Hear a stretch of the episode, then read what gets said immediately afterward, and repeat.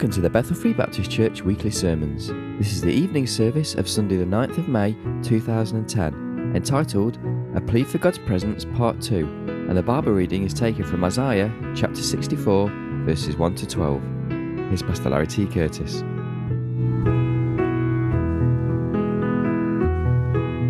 This morning in the book of Isaiah, chapter 64, we had a long ways yet to go when we uh, finished this morning. That uh, we got through the introduction, so if each point takes that long, I've only got three points this evening, so uh, we'll do well. Let me invite you to stand this evening to honor the reading of God's Word, beginning in Isaiah chapter 64 and verse 1.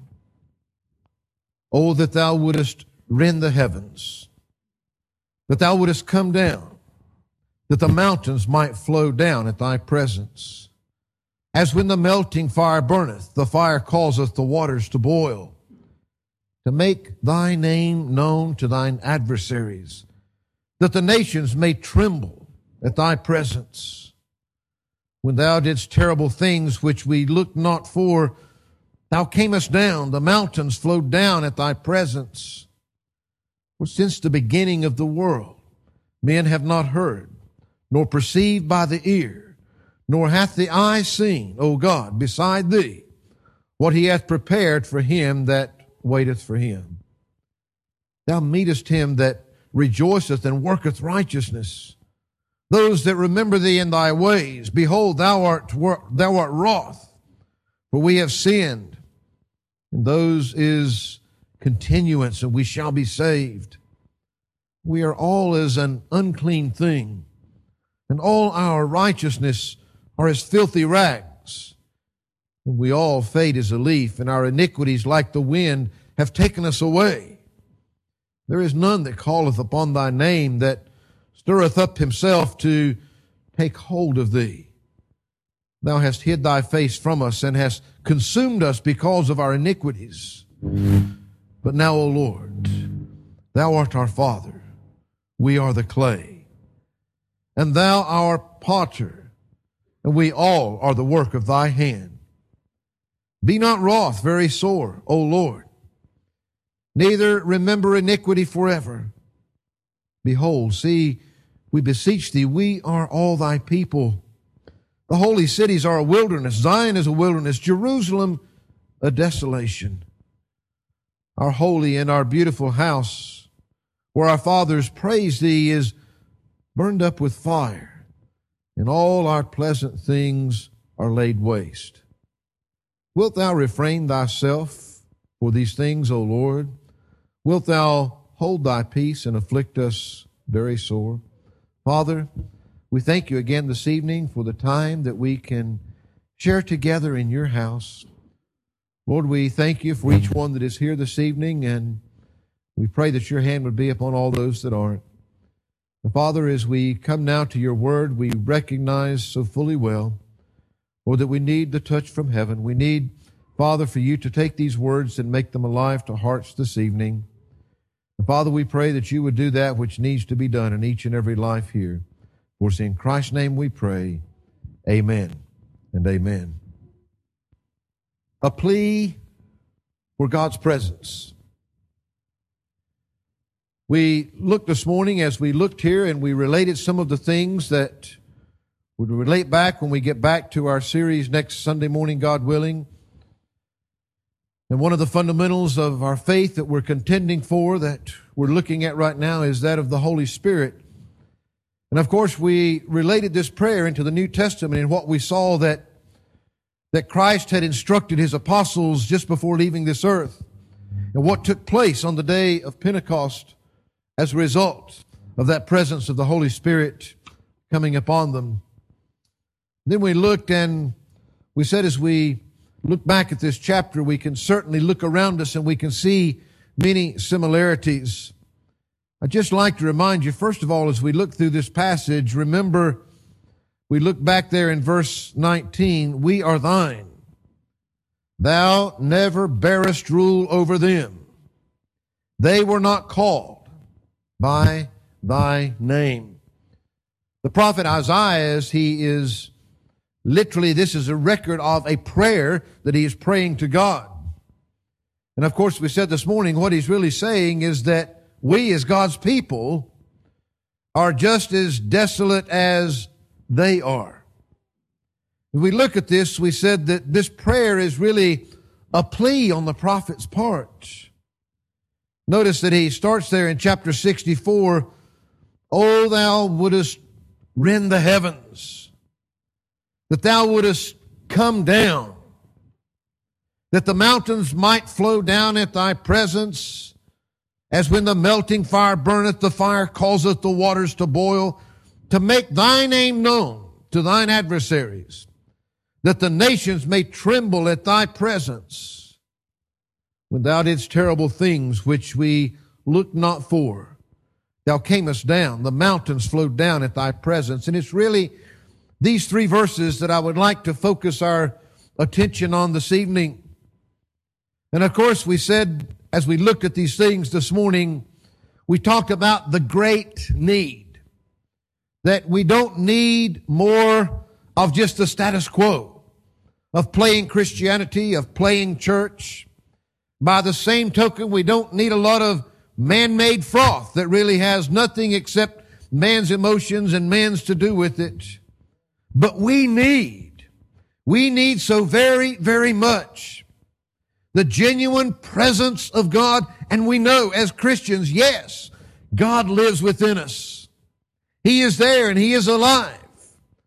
But we need the presence of God in our midst. We need His work in our midst. And the first thing, as we said, we'd look at three important aspects of this prayer for help, this plea for God's presence.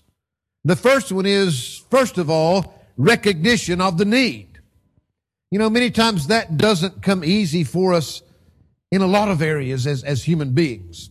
It's not always easy to admit that we need something that we cannot do for ourselves.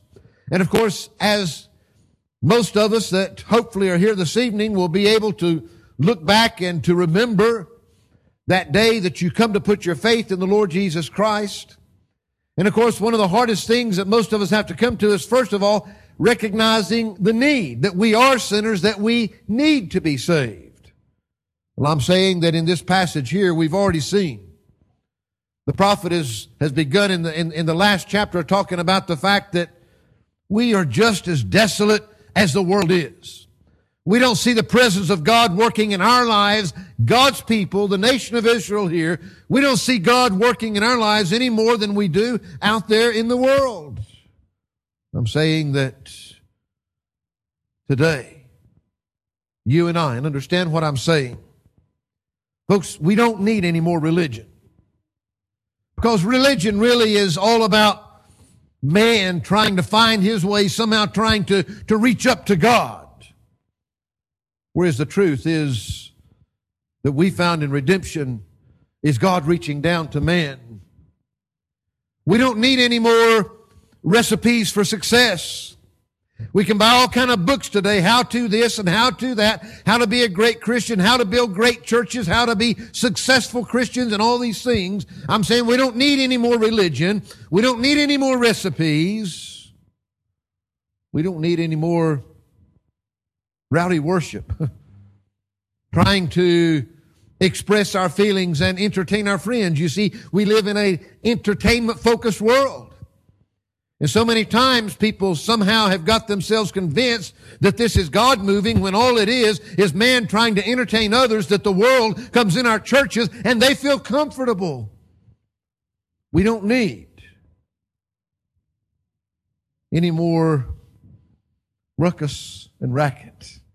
We don't need people making noise just to show how spiritual you are.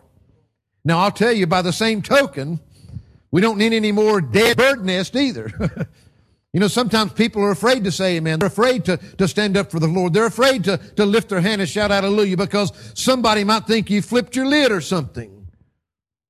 What I'm saying is we don't need man in his own way, in his own flesh.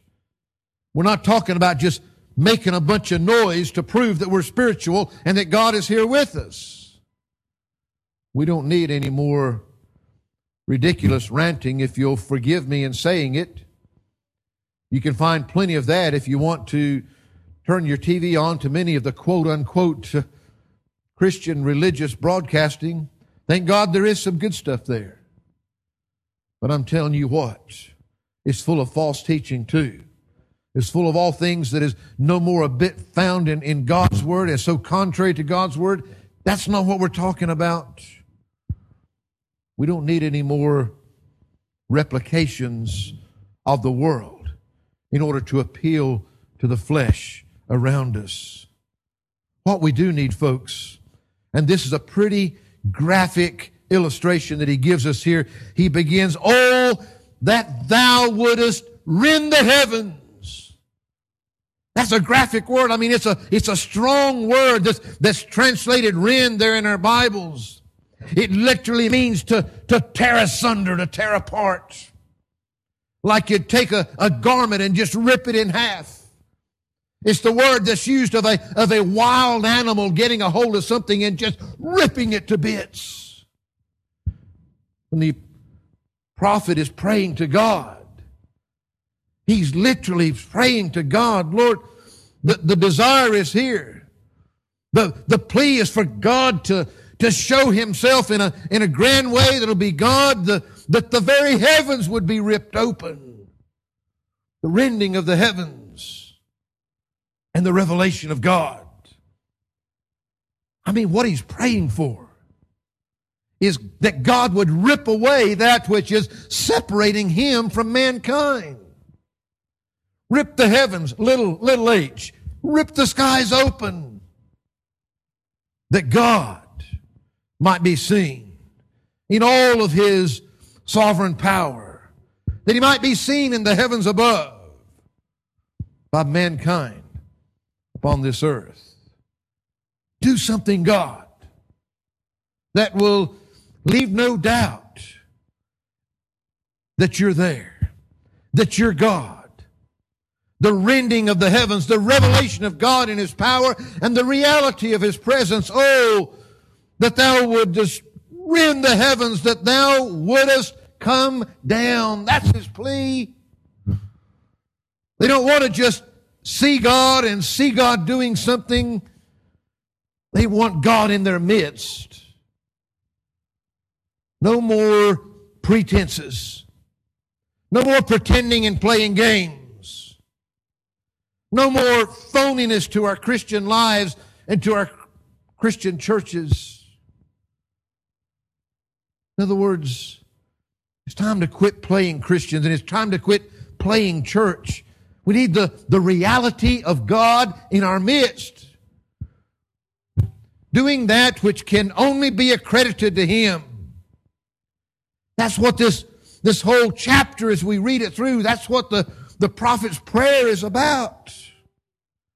God's people, those faithful believers, well, they'll always love. They'll always genuinely believe that God will find a way to show himself.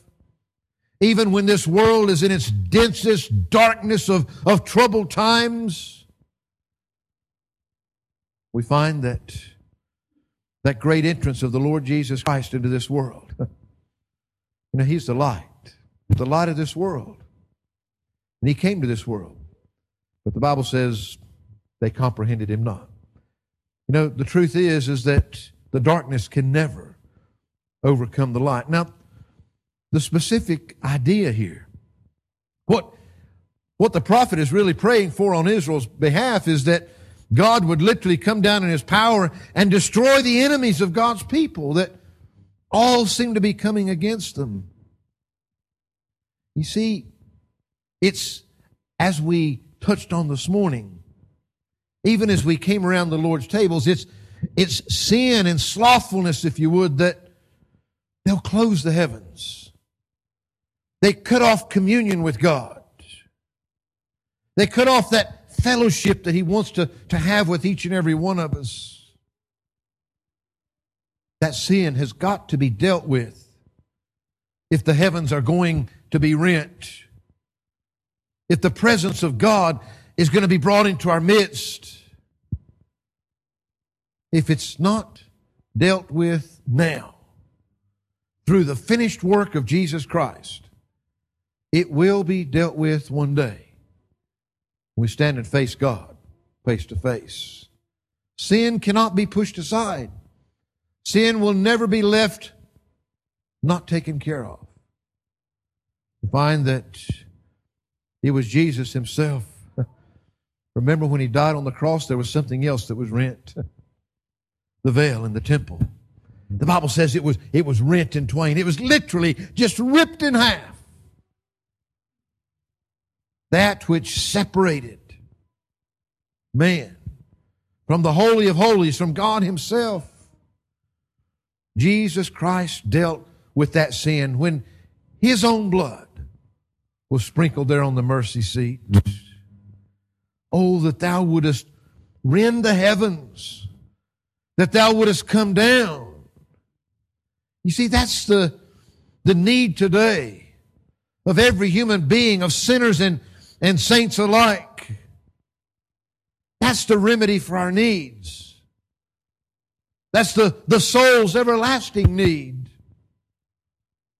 It's the world around us, it's their dying need. The presence of God, the manifestation of His power and His glory.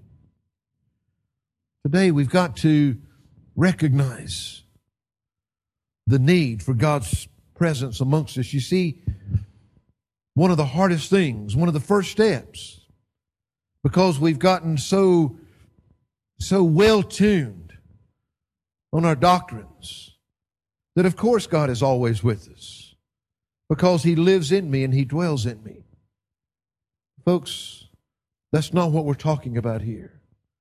We're talking about God. We're talking about as we will be touching on again over these next couple of Sundays in the morning services that's what the filling of the Holy Spirit is all about. Yes, He does come in.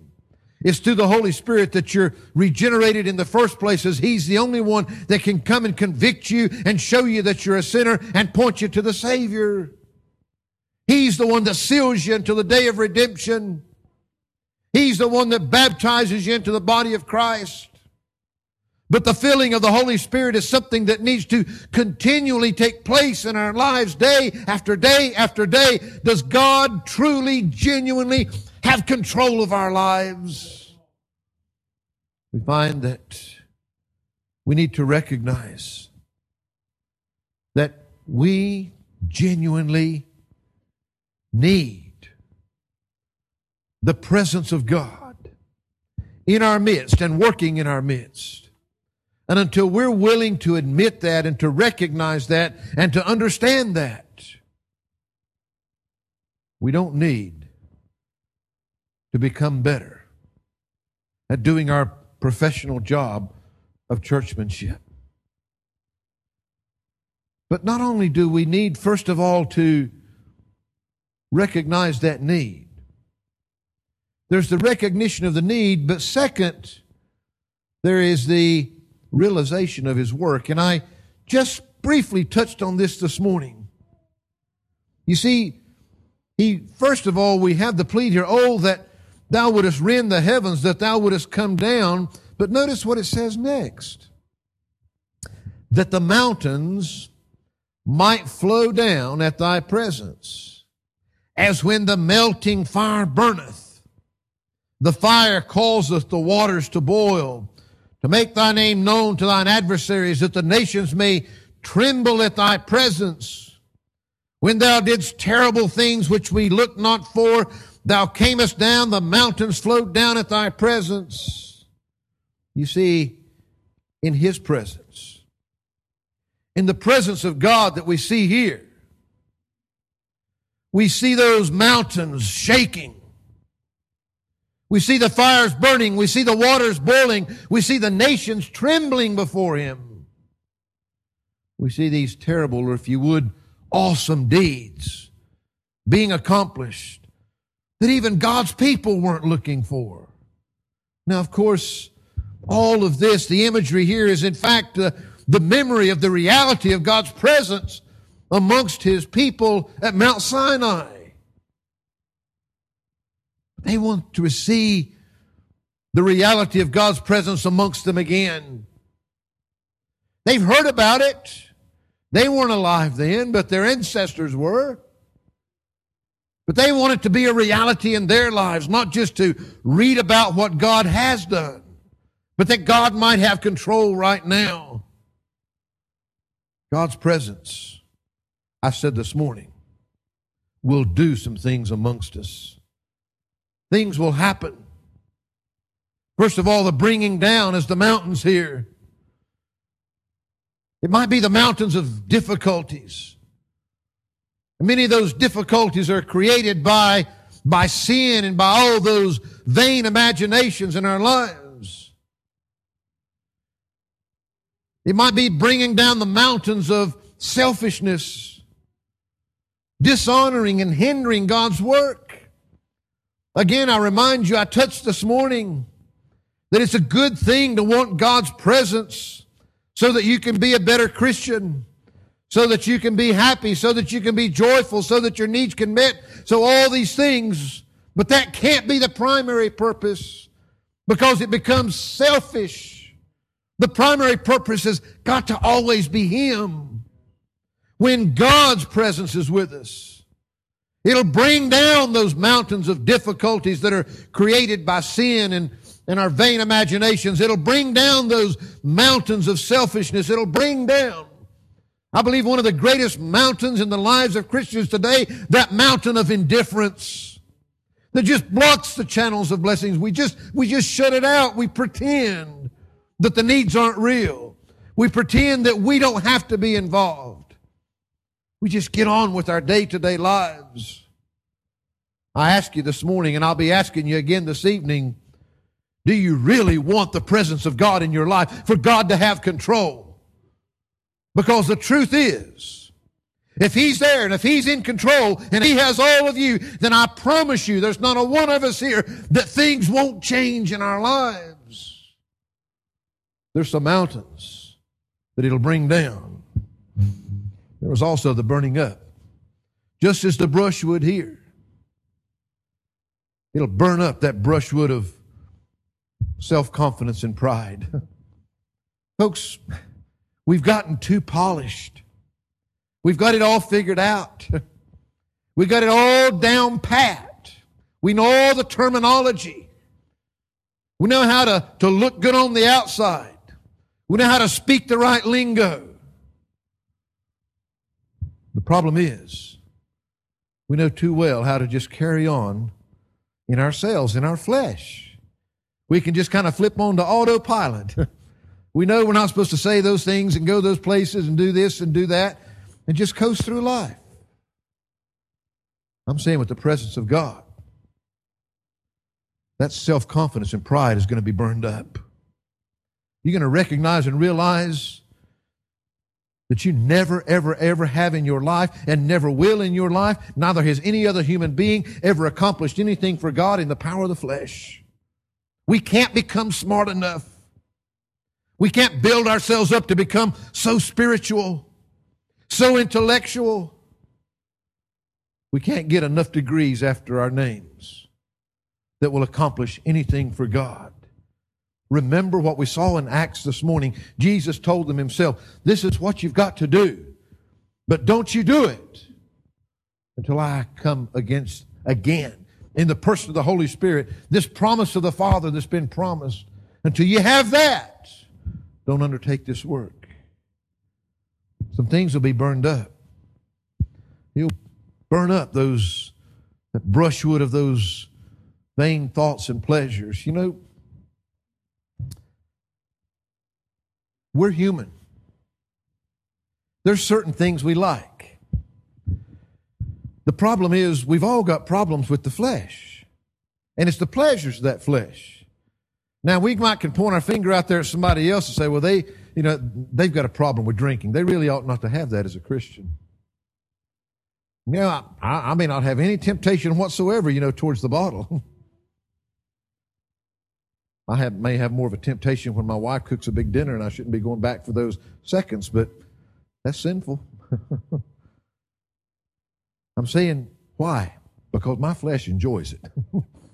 I love my food. And I realize I've got to be careful there.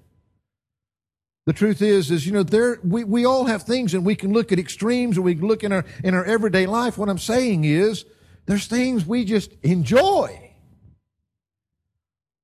And those are the hardest things to deal with. It's in the presence of God. It'll just burn up a lot of those things. Those things that are there for me. The brushwood of fleshly strength and energy you see, God's presence will do some things. It'll bring down some mountains. It'll burn up some brushwood in our lives. All those things that are done in the flesh or done for the flesh. That's that wood, hay, and stubble that's going to be literally burned up because, folks, God is love, but God is a consuming fire as well. It's going to bring down some mountains. It's going to burn up some brushwood.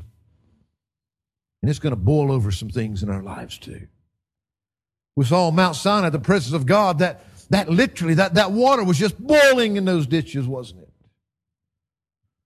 Well, the presence of God will be boiling in our hearts because of the power of His presence.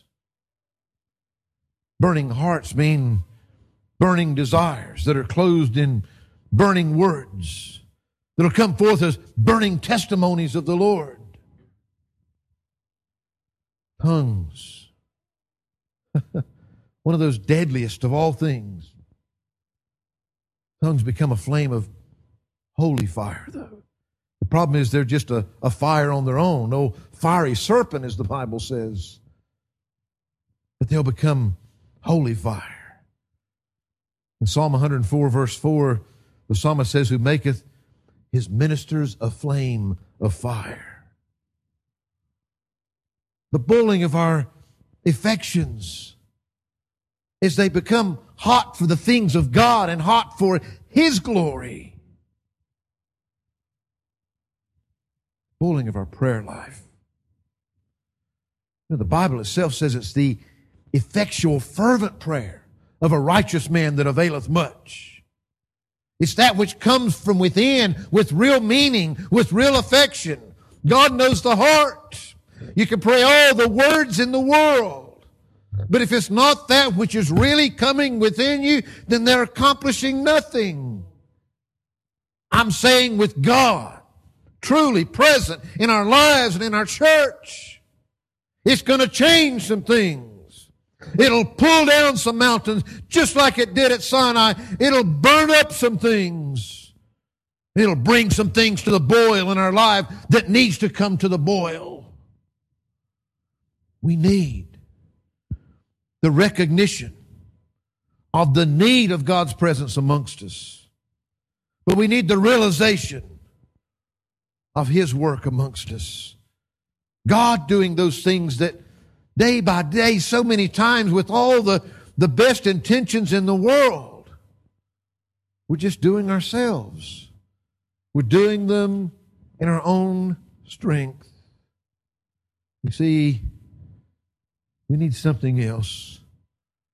First of all, to recognize the need. First of all, realize the work that God's going to do some things. But thirdly, we need to understand the result. The result that is sought. You see, we're not seeking God's presence as some kind of a game. It's not just for fun. We're not seeking God's presence. As I said this morning, too many seek it and never find it because they're seeking for their own selfish reasons.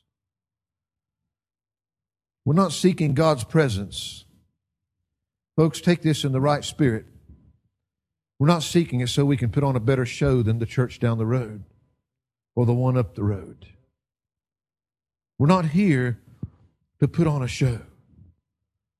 We find that the second part of verse 2 here, he tells us clearly the result that should be sought. He says, To make thy name known to thine adversaries, that the nations may tremble at thy presence. You notice something in your Bible? How many of you are following along in your Bible? What's the last thing you see at the end of verse 2? Somebody tell me. An exclamation mark. Anybody ever tried to count how many exclamation marks are in your Bible? Not very many. you see, that the nations, that his name might be known, that the nations may tremble at thy presence. This is the heartfelt desire. Too often, if people do have a desire for the presence of God, it's, it's unfortunately primarily for those personal reasons. You know, maybe they really do long for the power of His presence in their own personal life, for their own personal deliverance. Well, I mean, that, that can be good and that can be natural to, to want deliverance and to be used of God and for things to be done in your life that can only be done through Him. But I'm saying there's a much higher reason. There's a much mightier reason to, to plead for His presence amongst us. We need to be pleading for His presence amongst us that His name can be known amongst His, His adversaries, amongst His enemies, amongst the lost of this world. What happened on the day of Pentecost when the presence of God came there? The truth is, is after Peter stood up and, and preached his heart out, 3,000 souls were saved. That his name, that the name of Jesus. I'm saying, you know, it's good. The Bible says it's good to desire the office of a bishop. It's good to want to preach God's word. But the truth is, we want the presence of God in our lives and in our church. If we're really going to see Him work in our lives and our church, then the reasons have got to be right. And the first is that the name of Jesus can be named, can be known amongst his adversaries, amongst the world, amongst the sinners that are out there, that his name can be known. Not that they can talk about what a wonderful Christian you are because you're so spiritual, because God does this through you and God does that through you. That the name of Jesus can be known. It doesn't matter if they never know me and they never know you. But they know that Jesus has done something that the nations might tremble at his presence. God wants a sanctified people, a people that are, that are set apart, that the heathen know that they belong to God, that the people know that there's something present in that person that's not human. I know a lot of people think we're not human for a whole lot of reasons. But the best one is because that God's presence is there. God's presence amongst us in the person of the Holy Spirit. It should be for the glory of Christ. We looked at this passage when we began some weeks back talking about the Holy Spirit in in John chapter 16. And I just remind you there of verses 13 and 14. This is Jesus talking about what the Holy Spirit is going to do when He comes in His place. Howbeit, when He, the Spirit of truth, is come, He will guide you into all truth. For He shall not speak of Himself. But whatsoever he shall hear, that shall he speak, and he will show you things to come. Listen, he shall glorify me, Jesus said. For he shall receive of mine and shall show it unto you. You see, even now, God, in the person of the Holy Spirit, present and working in our lives, it's all going to be about Jesus. That's who he wants to point men to.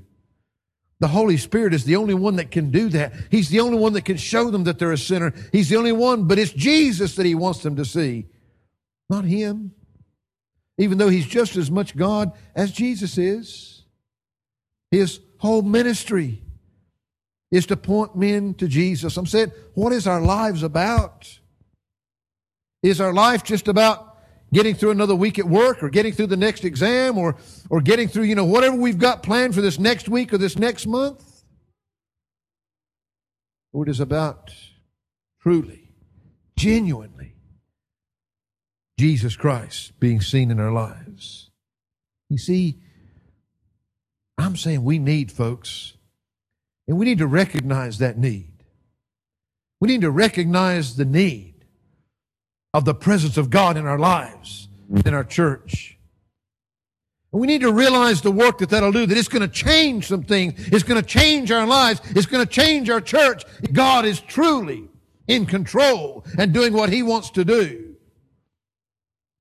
But that our desire, the result, all of this should be for the fact that the name of Jesus can be named and known amongst those that don't know Him. That the nations would tremble in His presence. We need the presence.